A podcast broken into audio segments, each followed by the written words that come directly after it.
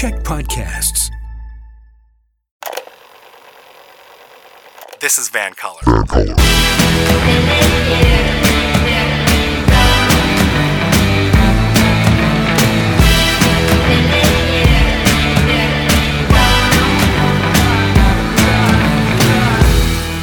Welcome back to This is VANCOLOUR. My name is Mo Amir, and our featured guest tonight is one of my favorite politicians in this province. He has a reputation for sticking up for regular people and wagging his finger at the elites. He's not afraid to get on his soapbox and call out nonsense when he sees it. He's one of the most engaged mayors in British Columbia, representing his community of Port Coquitlam. He is Mayor Brad West. Brad, what's up, brother? How's it going, Mo? Nice to see you. Nice to be here. Thanks so, for having me. Uh, my pleasure. Recently, you were at an event and there was a public policy expert that was speaking at this event. And they were saying that, you know, millennials are just not interested in having a home with a backyard or a single family home or raising kids in a spacious living area. You took offense to that. I did. Um, First off, I take offense to anyone who describes themselves as a public policy expert. It's got to be the weirdest thing to ever, you know. And this person was also a past municipal politician. Yeah, someone who had been in politics. They had before. some experience. They had some experience. Yeah. Um, I did object to it because there's a difference between want and can. Right. Uh, want and afford. Hmm. You know, the reality is you talk to any person, and I think, of course, you know, they, they'd love to be able to have more space. Yeah. The reality is for uh, a younger generation in particular, you know, when you see the prices that single family homes are commanding nowadays, it's just not a, an option. So, right. what I object to is this idea that first off we're going to decide for everyone what it is that they want without probably even talking to them right because when i talk to so you don't think this actually reflects millennials both of no, us are millennials no, by the way absolutely i mean maybe pushing the upper limit of millennial but Elder in the mix millennials, in the mix look the reality is that for a lot of millennials I, I think the idea of being able to have a family, Yeah. to be able to, you know, raise your kids in a, a place where you might have, you know, a, a patch of grass Mhm. is still something that people would like to be able to do. The reality Yeah. is they can't, you know, and, and so to me, what I object to is the idea that hey, this is what they want. They they want to be raising kids in 500 square feet. Uh, they don't want to ever own anything, right and that we should orientate our policies around this because that's what they want. And, and my guess is the individual who said But you- that you hear that probably trope. never. It's probably been a while since he's spoken to a millennial. Let me put it that way. but you hear that trope, right? Like millennials want the experiences; they don't want the material goods, and uh, you know, some millennials are just entitled, and they should lower their expectations. Do you ultimately think that that's kind of a cop out? No, I think it's a total cop out. Look, there are some people who would make a decision, make a choice to to rent, to live in a one bedroom condo, you know, maybe to live downtown Vancouver, for instance. Mhm. There are lots of other people who would like to make a choice to to live somewhere where they have a little bit more room, to make a choice to be able to have a family, you know, but when you're faced with the you know just the the uphill battle of being able to put together a, a down payment to be able to afford something you know let alone to be able to afford something that maybe is ground orientated it, it's a real challenge. And so again from my perspective the, the the difference here is between saying this is what people want and so we should just forget about anything else versus this is a choice that people unfortunately are having to make because of the circumstances we find ourselves in. Right. And so I'm concerned because this was, quote unquote, a public policy expert, someone who was in municipal politics before. And if that just becomes the general attitude, doesn't that change the way that government then looks at things like housing or how communities are built and created? Absolutely. You know, this is how these narratives get built and then get momentum behind them. And and you know, like you said, this is not the first time I've heard this. Mhm. And so it starts to get out there. Government starts to orientate itself around that idea. And pretty soon, you've given up on an entire generation of people ever being able to, you know, own something, let alone own something, you know, that maybe is a bit bigger than 500 square feet. Right. Does government have any interest in lowering the price of a home for home ownership? Because you, as the mayor of Port Coquitlam, if you enacted some policies that suddenly had home prices plummeting by 25, 40%, you probably have a lot of upset constituents whose mortgages might be underwater, certainly whose homes are now way less uh, valued than they were when they purchased them, or, or perhaps that they thought they were going to be for retirement. I mean, it just feels like government has no interest in lowering the price of home ownership. And I mean, you're right. There probably would be some people who are upset, but there's a lot of people who are upset right now that they can't get into the housing market. Mm. And, and so I, I think you're right. I think government is is very tentative when it comes to this issue, and they kind of just nibble around the edges. Right. They use language like you know cooling off. Uh, you know, they want to cool off the housing, not market. reverse the not, housing not market. yeah. we've got ourselves locked into this scenario where it's just like a, a runaway train. Yeah, and we just all are kind of holding on by our fingertips. And there's this idea that it only has one way to go up and up and up and up. So, you know, homes that before you're like, oh, I can't believe that's a million dollars. Now I can't believe it's $2 million.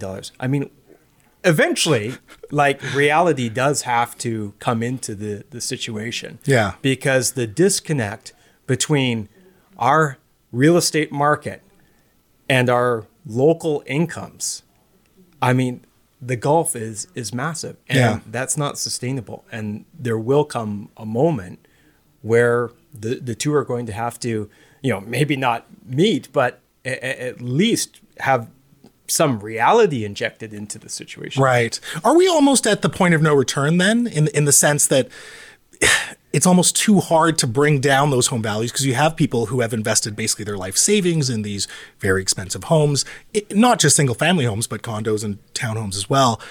And so maybe the focus needs to be on affordable living, but on the rental side, non market housing. Is that where sort of the push needs to be? Because clearly, like, I still feel like government doesn't have an interest in reducing the, the value of, of land or re- reducing the value of homes. Well, I, I think you're right that across the entire housing spectrum, there needs to be way more choice for people. Mm-hmm. So rentals, co-ops, row homes, you know, you, you need all of that to be brought to bear. So there are, you know, options available for people. I also believe that we need to be talking about not only the, the price of, of housing, the price of renting, the price of goods, the cost of living, we got to be talking about the fact that we have had income and wage stagnation hmm. in our province, in our country for several decades. Yeah. You know, and in the absence of any growth in people's incomes or wages, they're told to take on more credit. Hmm. Take on a bunch of cheap credit and and you know and that will make up the difference as the cost of living continues to increase. Right. And you know, there's a lot there as to why that has taken place, but when you're talking about affordability, it's not just the cost of things. It's also, you know, what are people earning? Right. And and, and how do we increase prosperity broadly based in our country, in our province? Yeah. Let's talk about one of the costs that have gone up in some regions of this province. The city of Vancouver recently instituted a charge on paper bags 15 cents per paper bag at a restaurant or uh, other business 25 cents on a single use cup of coffee. Other jurisdictions are also implementing similar you know quarter a quarter for a paper bag that kind of idea. You're not doing that. Why are you so wasteful and why do you hate the environment well you know Mo, it's just this type of stuff drives me nuts because what is it that's actually being accomplished? In the case of some of the jurisdictions, they institute this fee. Mm-hmm. The fee is collected by uh, the the retailer and has no obligation to do anything with it. And a bunch of people pat themselves on the back for having done something great for the environment. Because now if you're taking your kids to McDonald's, uh, you get an extra charge for you know a cup, you get an extra charge for a takeout bag, and McDonald's takes that money. Yeah, the companies take that money. It doesn't go into government revenue. That's right. And so, you know, to me, this sort of like nickel and diming your average person and claiming that you've done something wonderful for the climate is just greenwashed elitism. Right. Uh, because, you know, for the people who, you know, a, a nickel or a, a quarter isn't a big deal, whatever. It's not going to deter them. Mm-hmm. You know, but for a lot of people, you know, that does make a difference. Yeah. And that does start to add up. And we seem to forget about those people an awful lot when we're, you know, talking about this type of stuff. So, So, really quickly, you're not going to institute any kind of policy that will charge a quarter, 15 cents, a dime for a paper bag. not only are we not going to do it, I got wind of the fact that there was a, uh fast food retailer in our community Okay. who took advantage of the fact that this was happening in the city of Vancouver Wow. and started instituting that fee and collecting it. Oh, And just on their own accord. on their own accord Cool. saying, hey, this municipal bylaw now, and we're collecting it and we're keeping that money. Yeah. So they had a visit from our bylaw department and uh, were educated on the fact that uh, that doesn't exist in Port Coquitlam. Brad, this is why you are the people's mayor. We are now in the podcast exclusive part of my chat with Mayor Brad West. Brad, thanks for sticking around. Happy to. I made it all the way down here. You so did. It was a long trek for you. It was. Did you take transit? I, I couldn't. We don't have it. Why do you hate the environment so much, Brad? We, we don't have SkyTrain. I promise you, when we get a SkyTrain, you should have biked. You should have biked. it was. It's a sunny day. What's I your know. excuse? I'm a bad person. I drove in a, uh, in my defense, a you know 2001 Honda Civic. So you know, very good. 2001. Wow. Yeah. Good for Good you. year. Yeah. Going back to sort of what we were talking about in the in the TV segment, I, I want to talk to you about this idea of the role of municipalities because this seems to be almost up for debate in British Columbia, certainly in Vancouver, in Victoria, other jurisdictions where you're getting this pushback of some people, including some politicians, saying, you know what, municipalities just need to stick to filling the potholes and collecting property taxes and, and taking care of parks and stuff. And then you have other folks that are saying, no, listen, there, there are big gaps from the federal government and from the provincial government. And we are now responsible for filling in these gaps as best as we can. And they take on responsibilities, whether looking at the climate emergency or housing, even the drug poisoning crisis. And they really want to have an expansive role in those areas as well. You're a guy that often gets, I don't want to say propped up, but used as, as an example of he's just sticking to the basics. Is that your philosophy ultimately? I, I would say that I have a, a nuanced view of this. I mean, first off, there are actual things the municipality is responsible for. Mm-hmm. Which would be? Well, okay, where do I start? So, uh, I mean, just give me a broad it- brush of. no, but for sure. I mean, filling in potholes, Yeah. uh, snow clearing, cleanliness, parks, solid waste, uh, recreation is a huge one. Sure. uh, and a really important one in terms of promoting healthy lifestyles and, and, and healthy living in, in your community. Mm-hmm. Um, obviously, zoning and housing is an important one as well. Um, so there are there's a lot when it comes to local government. There's a lot of things that we're responsible for, Mm-hmm. and so my view has always been that your first order of business has to be to be meeting your obligations that you have to your taxpayers on those issues. The things that people actually send their tax dollars to city hall for. I mean, that that's that's the deal, right?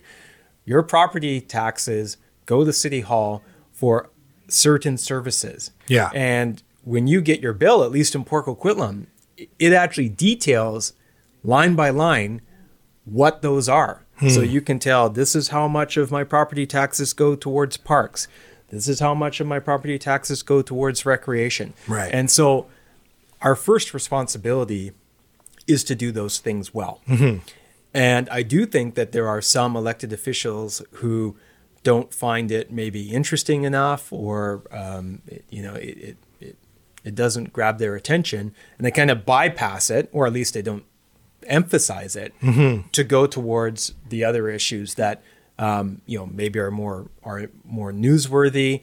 Uh, you know, maybe they have a real passion for, or or a genuine belief that the local government should be you know carrying the ball on those issues. So my kind of view of it is that before you go and tackle all these other issues and wrestle them to the ground. Tackle. got, that's the big one, right? You got to tackle all the big issues. That's right. you got to meet your your most basic obligations and responsibilities to to your residents. And look, But I think that's and I think that's fair. But. I mean, we we had Mayor Braun, Henry Braun from Abbotsford on the show, and he also talked about how you know it, a, a lot of this maybe not new to him, but he really realized how much responsibility when it came to emergency services was downloaded onto the municipal level. And while he praised the the relationship with the government and how the response was handled, you know, he even said that going forward they have to figure out the the division of these responsibilities because he felt like there was too much on municipalities. So I mean certainly something like emergency services you would agree with that if there's a gap in your community you're trying to fill that gap, right? Oh, for sure. And look, we've done that in, in Port Coquitlam. You know, there when we had all of that rainfall, uh, atmospheric river, Mm-hmm. Right. a- as we learned it, it was to be called. Um, we had localized flooding, and the city responded. Mm-hmm. You know, and the cities do have a role when it comes to responding to emergencies. Uh, there's no doubt that over several decades, uh, senior levels of government have downloaded a lot of responsibility onto municipalities uh, without any funding to go with it, Uh, and you know a lot of uh, cities struggle, you know, to fill that gap. You know, when the chips are down and, and things are happening, particularly obviously in, in the situation in the Fraser Valley, you know, there's no doubt the government uh, at the municipal level need to step in and, and, and do what it did. Um, I, I think where the, the challenge becomes is, uh, you know, that, that was a, a, a particular event um, and government responded to it. There are other issues that are more systemic that some local governments are are trying to step into. And again, I think probably from a good place of wanting to try and you know improve the situation. Mm-hmm. The, the hard part is is that with the municipal finance system the way it is and property taxes being the really you know really the only source of revenue for local government it, it's just it, you're never going to be able to utilizing property taxes solve some of these challenges that local government you know has got themselves in, involved in Right. and so you know But is there something to be said about uh, taking leadership on certain issues? I mean, Yeah, y- for sure. You're not going to solve climate change as a municipality. However, putting in green practices, like actual environmentally conscious uh, practices that reduce waste, that that might. In, in again a small way, but in a way that exemplifies leadership, reduces greenhouse gases. Like governments should be able And- to do that, right? So t- to me, this is where I think this is what it actually comes down to. It's taking action versus s- symbolic gestures. Okay, so I'll give you a couple examples. Like you raised, uh, climate change is an issue that municipalities should be responding to, and you're absolutely correct. So, what are some of the things we can do? Well, we can make sure that uh, all the housing that's being built in our communities is pre-wired for EV uh, because of the growth of that. Uh, we can switch city fleets to EVs, uh, which we're doing. You can uh, really go after the emissions that come from from buildings. Uh, you know, when we're building new municipal uh, buildings, we make sure that you know uh, we're putting in heat pump. You know, we're doing Yeah. all of those things. You know, uh, for goodness sakes, in Port Coquitlam, our Zamboni is electric. we built a new community center. We have an electric Zamboni. Cool. So you have, you know, all of these things that you can do. Um, and, and I think that's appropriate and we should be doing that. Um, what I have a, a challenge with is the stuff that is way more symbolic and is used uh, sort of as a as a decoy for actually doing something, for actually delivering something. So instead, you get talk. Well, look, we're doing so much on climate because we declared a climate emergency. Okay, great. So, what does that mean? Mm-hmm. We all know that. You know, what is it that you're actually doing? You know, like we talked about earlier. For me, the the the fee on uh, paper bags uh, is like again, I think very misguided in terms of under the under the guise of climate action, you know, do something that I don't think achieves very much for the climate, right? Uh, but does penalize, you know, primarily poor and working class people mm-hmm. who, you know, are, are now going to have to pay even more you know when they want to go to so, so this i find fascinating and i want to set aside the, the paper bag example because yeah. that is kind of the most egregious example of greenwashing or symbol uh, symbolism. You're a guy that that uses symbols. I mean, you you lit up City Hall in the Ukrainian colors. I have nothing against that. I think it's a great symbol. I think symbols are important, but you also engage in them. Uh, you, as I introduced you on the TV show. You stand up in your soapbox, you call out injustice or, or things that you think are wrong. I think that's why people love you.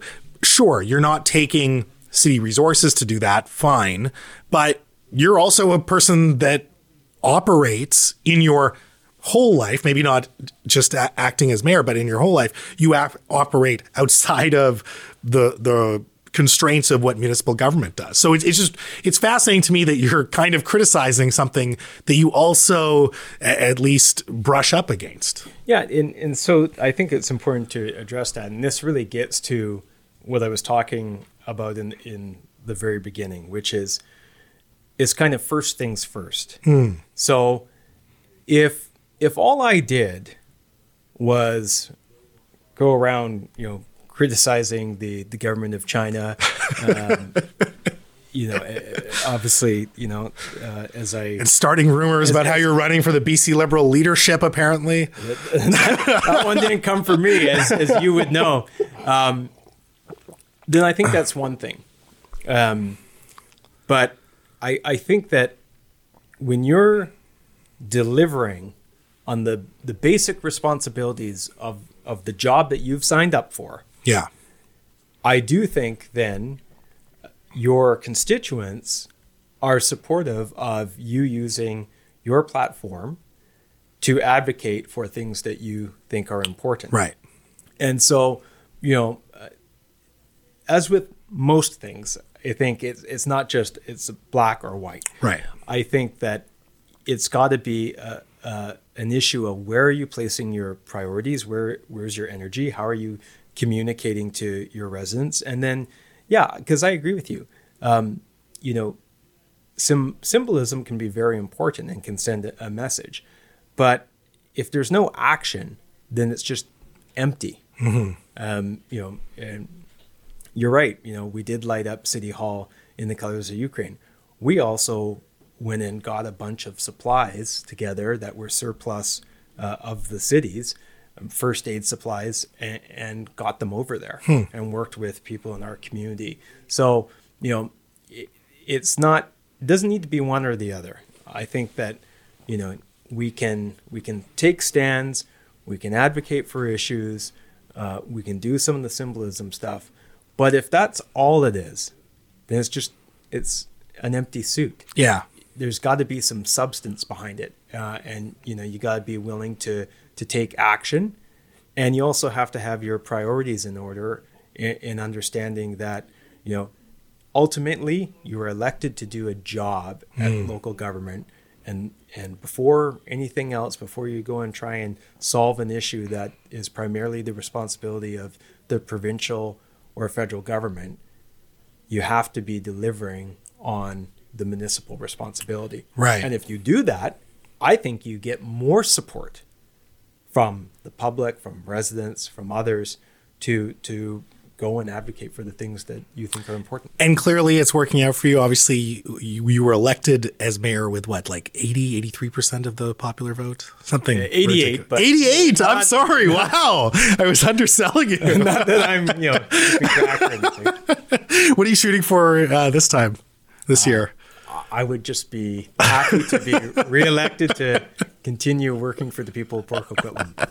I love that. But, you know, to, to, to go back to what you're saying, I think you're absolutely right. It, it is, it kind of comes down to that first things first idea. And maybe not so much lately, but I know that when you were when you were doing a lot of media, there was a lot of pushback of Brad, just do your job, just be the mayor of Poco and, and stop thinking about this. And I thought that that was always a very persuasive fallback of I'm doing my job, like I'm Right, taking. absolutely. Ask the residents of This Port is like the, I think I said to you, this is like the walking and chewing gum at the same time. yeah, You know, um, you know, when we were in the, really in, in the midst of all the um, public discourse around money laundering and, and the need for a public inquiry and, and you know, I was a very strong advocate for that and, you know, spoke out in, in favor of that, uh, you know, a lot.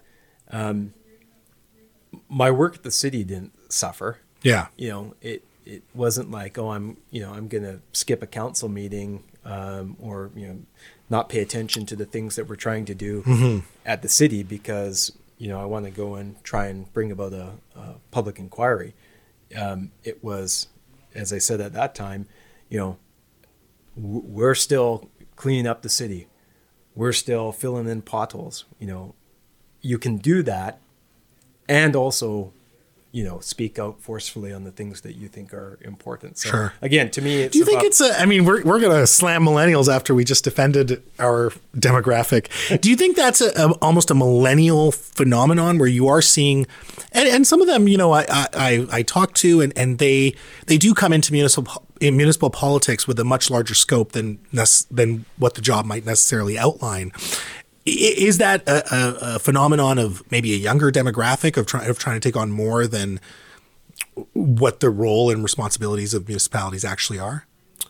Yeah, I don't know. That there might be something to that. Um, you know, certainly the the job has evolved a lot, uh, and you know the the expectations uh, of local government have evolved a lot, um, and, and so that might feed into um, you know the the desire to do more. Um, for me, part of it is just like also, you know, being a pretty high energy individual and, you know, being able to kind of multitask a bit and, you know, being able to uh, do, you know, make sure a number of things are moving forward. So, Right. um, you know, yeah, you could be onto something there about uh, being a bit of a generational thing.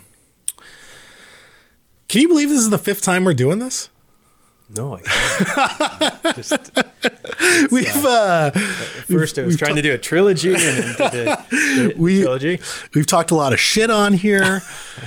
We've made the news occasionally. We've uh, we've cried. There have been tears. It's been emotional sometimes. It's uh, yeah, it's kind of been this weird.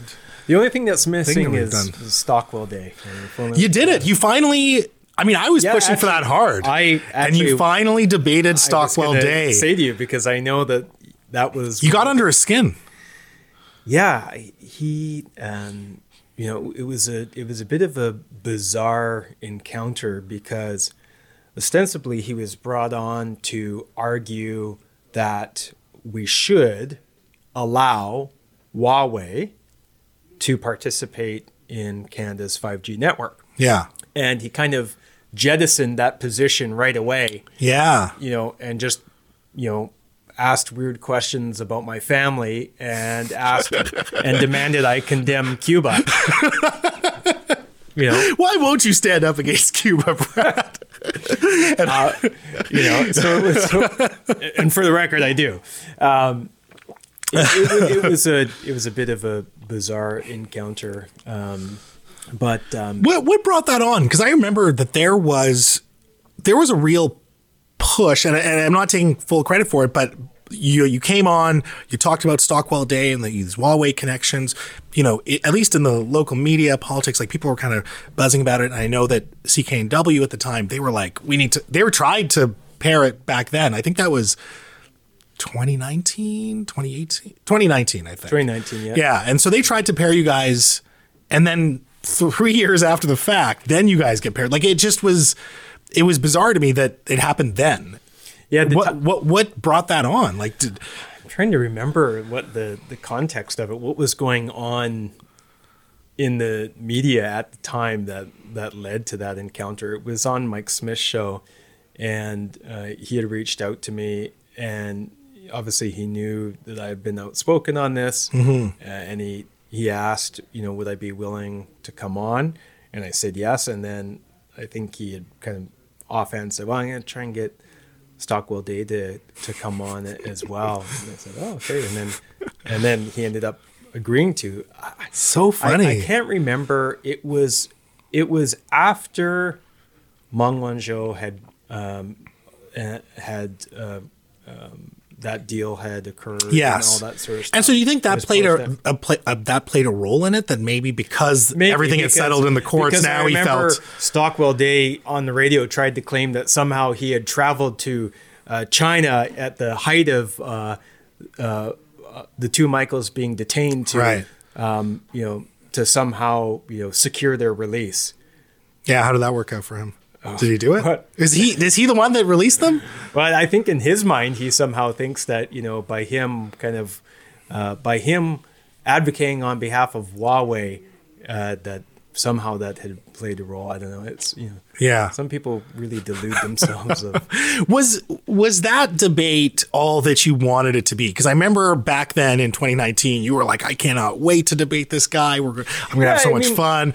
the, the- when you are debating someone on radio, it, it's a bit of a the format is always a challenge, Yeah, and you're both on the phone. you're both on the Yeah. phone and and that sort of stuff. So um, you know, I'd I'd love to have an in person debate or discussion with him at, at some time, um, but. Um, I don't know if that's going to happen anytime soon. He's had some really weird things to say about COVID and a bunch of other stuff. Since Yeah. then, so Yeah, it was interesting that they they even brought him on. Like he just didn't seem relevant at the time. It- I you know. I just remember that he had been uh, so strong in his defense of of Huawei yeah.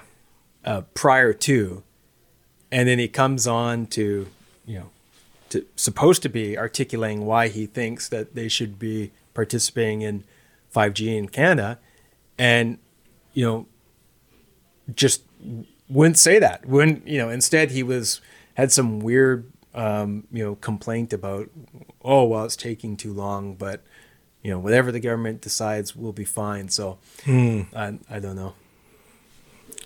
It might be different people cutting checks at that point. Who knows?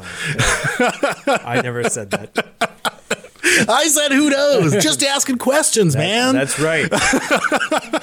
yeah, but that that was uh, I hope, I hope I don't get in trouble for that. But anyways, I I do want to uh, before I let you go, I, I want to promote Poco a little bit. let's do that. So as you know, uh, and th- I have not prepped you on this. I did not, but I, but I wanted to ask you this. Okay. As you know, I have a terrific lady in my life, and I, I love to plan dates. I love to plan terrific lady days. How do I plan a dream date all in Poco? Start me mid morning to evening. What am I doing in Poco? Here is your chance to promote your city. Which, and the reason I came up with this question for you, as you know, Juno Award winning comedian Ivan Decker was on the show. Yes. And he had a wonderful honeymoon in Port Coquitlam. He saw a woodpecker, Featuring a woodpecker. Remember that. which we weren't sure if you arranged that, but he thanked you for it anyways. He did.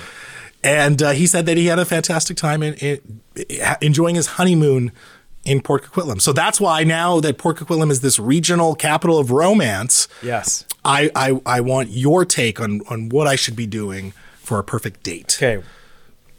Well, I take full credit for that reputation as a romantic cow. I think if I recall correctly, his honeymoon in Poco was in place of Paris. Yes. Right. So A good second choice. I- a solid backup. I mean, if- Safety. yeah, I mean, if, if Paris is not going to work out, come to Poco instead. Yeah.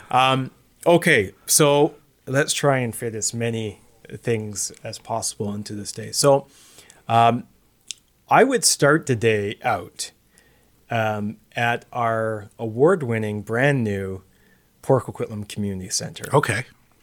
where you would have your choice of a spin class, yoga class, just Ah. to you know try and be a bit of a homer with you.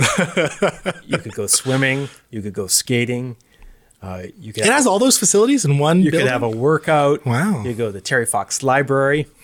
You could go to the Terry Fox Hometown Square. Okay. Uh, and Is it Instagrammable? absolutely. Okay. And I'll, I'll tell you one of the very cool features of the Port Coquitlam Community Center in the Terry Fox Hometown Square, which is the uh, public plaza outside of the community center. There is uh, Terry's Marathon of Hope embedded into the ground Oh, with cool. markers uh, of significant events of the Marathon of Hope. And Oh, you nice. can literally trace his footsteps uh, and and use a QR code to learn more about the Marathon of Hope. Oh, that's really cool. Wow. It, it's it's one of like the hidden gems in our community that you know we've just delivered in the last year and what i've particularly liked about it and i take my uh, my five year old son there and he loves to run and to trace the the footsteps and we have these very cool conversations about terry fox and i think like as a legacy item for next generation of Port Coquitlam-ites, uh, it's a really cool experience. So you can start there. That's a great start. And and if you do the workout, you have shower facilities, so you're not stinky for the rest of the day. That's perfect. You're you can get showered and you're ready to carry on with your day. Um, from there, you're you know you're basically a few steps away from the heart of downtown Port Coquitlam, and you can come into the heart of downtown Port Coquitlam and and visit a number of very uh, cool and unique. What street is that? The main strip. Shaughnessy. Shaughnessy. Okay. it. right? So uh, you're close to Shaughnessy. You can go to a number of breweries. Hmm. I'm, I'm not going to start playing favorites because they're all good. Just so you can go to a number of different breweries.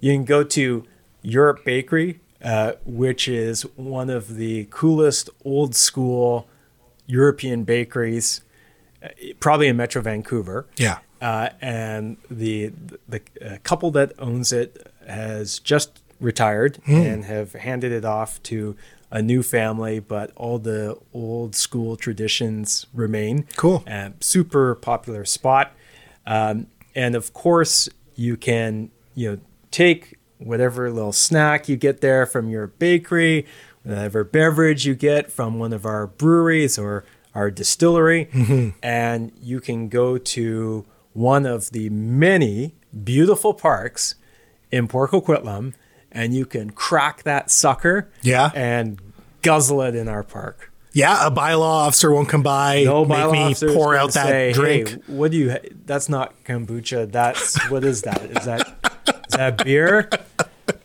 No one's gonna say that.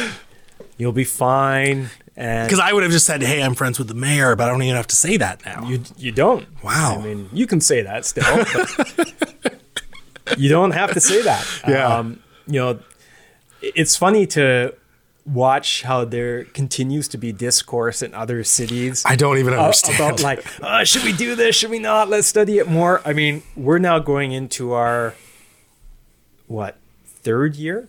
Um, when did we do that? 2019? No, 2020. Early 2020. yeah. Yeah. Okay. So um, this is our second year uh, of having it, and like It's been fine. it's been fun. Has it been chaos? It hasn't been anarchy. It's been, fun. It's been like literally like, um, you know, families and I mean it, it, the increased use of our parks and like the wide variety of things that have happened in parks. There's been weddings in our parks, you know, birthday parties, anniversaries, retirements, um, like uh, engagement parties. There's been some very cool things that have happened in our parks. Yeah. um, you know, because if you're putting on something like that, you know, you usually want to be able to serve people, you know, a glass of wine or champagne or cocktail or beer or what have you. And, uh, you know, and, and so it's been really positive And, you know, it, it's funny, I was reflecting upon when we did that, like, that was like done in a matter of two weeks. There's no like, oh, we should study this, and you know, and this Yeah. is one of my things that Yeah. I, I, I have to get it, get this in, and because we were talking about local government, Mm-hmm. um, and I, I've been trying to like get this message out um, to my colleagues. Fear of liability and risk tolerance. Those two things have got to be the biggest killer of creative, fun, or good ideas Yeah. in cities. Um, and, you know, I don't think anyone's maybe intentionally trying to be a Debbie Downer, but like, I- just, anytime you think of, you know, you suggest anything that is kind of remotely outside the box, like, Ooh, what if? What, anno- what annoys me is the wishy-washiness of Yeah. it. Of like we're looking into it. We're, we're okay. We're thinking about it. We're going to do some studies. We're going to do this, and it's like just just say you're not going to do it, or do it, Or do- you know- or, and try or try it in, again. It doesn't have to be every park. Sure, you can make some parks that are Yeah. completely quote unquote family friendly, where you won't have alcohol around. Like in North Van, uh, in, at shipyards, you can drink wherever you want, and it's awesome, especially in the summer. Yeah. right, and it's it's always clean down there. No, for sure. And there's never like a bad crowd or anything. No, you know, like, people I- are normal. It's so weird, and because like this happens all over The world. the world, but somehow we think in North America, oh, like you know, we can't we can't do it here. Um, And there's almost a case to have it more spread out in a municipality because I mean we think about you know the, the Stanley Cup riots in, in 2011 that kind of stuff. It's really when you concentrate a certain amount of people in one area. Yeah, for that, sure. That the propensity of something happening increases. But if it's Yeah. a little more spread out and people Yeah. can still move, like it's and you know what? It, like, uh, I'm sorry, but a lot of the people who would um, who would take it to excess, who or who would do it to try and cause a problem, like they're not going to. They weren't being stopped before by the fact that Exactly. you weren't allowed to do it. I actually think what's happened is because quote unquote normies can do it Yeah. because everyone's able to do it. Uh, and in our situation, it, it's largely families. It kind of polices it a bit too. Yeah. You know, because there's families around and, and that sort of stuff. Um, Yeah. There, there's barbecues. So let the normies normalize it. absolutely. That's Okay, w- let's get back to the the date Yeah, here. okay. Okay, so we're nice So little what, picnic. ti- what time is it now? I mean, that's been a I, I would guess we're around early afternoon, okay mid afternoon. Yeah. early afternoon, mid afternoon. Okay. Um, do you like bowling? Sure. Okay, perfect. Sell me on bowling though. Okay, so in Port Coquitlam, we have Poco Bowl, Okay. which is one of the oldest bowling alleys in Metro Vancouver. I Okay. just made that up, but I think it's true.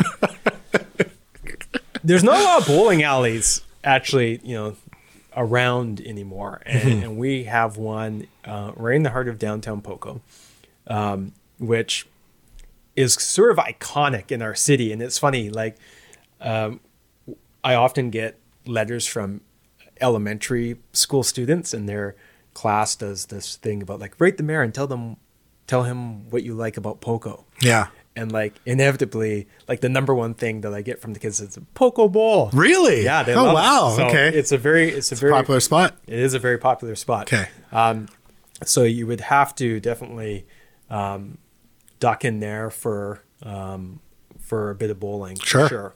Um, you know, because that's just a, an iconic thing. Um, I would say that uh, you would need to then probably because it's romantic. Gotta remember that. Oh, right, yes. Okay. It's supposed to be a terrific lady day. It's supposed to be catering towards her, but sure. Yeah. Let's, Okay. Well. you know. You just asked me things that I like. Yeah. Well, you know. but it's been good. It's been good. I Yeah, like it. Yeah. So I would say then that if, if we're starting to like drive towards the end, um, a uh, a romantic walk along the Poco Trail um, as you're watching the the sunset, gazing over into Pitt Meadows, Right. um, or depending what part of you know the trail you're on, gazing into Surrey. Okay. Emphasis on the romantic part. the sun is coming down.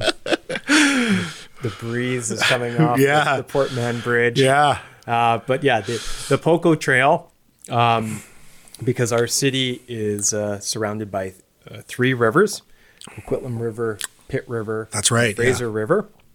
The, the Poco Trail, which goes around in our entire city uh, and traverses those rivers, um, is a super popular spot. And there's places you can stop along to uh, to sit and to stare at the sunset and to Hmm. contemplate things. And um, you know, there's there's great spots along the trail, Mo, to get down on one knee should should, should the mood strike you. to pop that Now, I, now I can never go to Coquitlam right. for this day. You just killed it. But pop- Port Coquitlam, sorry. to pop that question. Where do you want to have dinner? Right. Yeah. There you go. That's the big question. Ma now, obviously, that's where you have to go. Ma that would be great. I always will rep. There are some great places to eat in Poco. Did you bring more restaurants into Port Coquitlam? You- You had this little, I don't want to call it a tiff, but you, you kind of went viral when, when you said, hey, all you restaurants in Vancouver or elsewhere, if you're having a tough time, come come to Poco. Did you snag any Yeah, interesting restaurants into your city? That just happened uh, a month or two ago, but I've had. Um, Honestly, I've had a number of inquiries and Hmm. we're following up and having some really good discussions because I am trying to attract uh, new and, um, you know, and, and cool spots uh, in Poco to come to Poco. Um, and Well, you're the romance capital of BC now, Absolutely, so you and, gotta and- and- represent. and it's definitely not. It's not a shot at any RC. It's just like part of my job is like, hey, come to come to our city. Yeah. We want you, and we and we do. And so, you know, uh, we're working hard on uh, some uh, revitalization in our city and creating areas uh, to try and get a concentration of of restaurants and places to to drink and eat and hang Cool. out and that sort of stuff. So. Um, yeah, there's been actually some uh, some interesting conversations happening there. So I'm hoping that we're able to uh, uh, add to the already stellar lineup we have. I look forward to that. You'll have to update this uh, dream date in Poco for me once once that happens. I, I'll be very interested to see who comes to town. Last thing before I let you go, I, I do want to encourage anyone who's still listening that if you do go to breweries in Port Coquitlam, keep take a photo, post it on social media, and tag the mayor, who I'm speaking to right now, Brad West, uh, and he will get back to you. Because I remember one day I was really trolling you online, where I was I was like, I'm at this spot, I'm at this spot, you're hiding, I'm the mayor now, and you took it with good. Humor. People thought I, I had some sort of beef with you, and I was like, no, no, no, I'm just just I, messing I, with them. I, I do remember that. Yeah. yeah, I got the notifications. I was just Brad, this was always a pleasure. Uh, I'm so glad we could do this. This was a little more uh, relaxed, I find, than than last time. Maybe it just wasn't as somber. We've always gone really serious, Yes. but but I appreciate the chat as always. Hope to have you back on the show. Uh, great job with with Port Coquitlam, and obviously, I'm a big fan of your advocacy outside of your role as mayor. So keep up the good work. Thank you, my friend.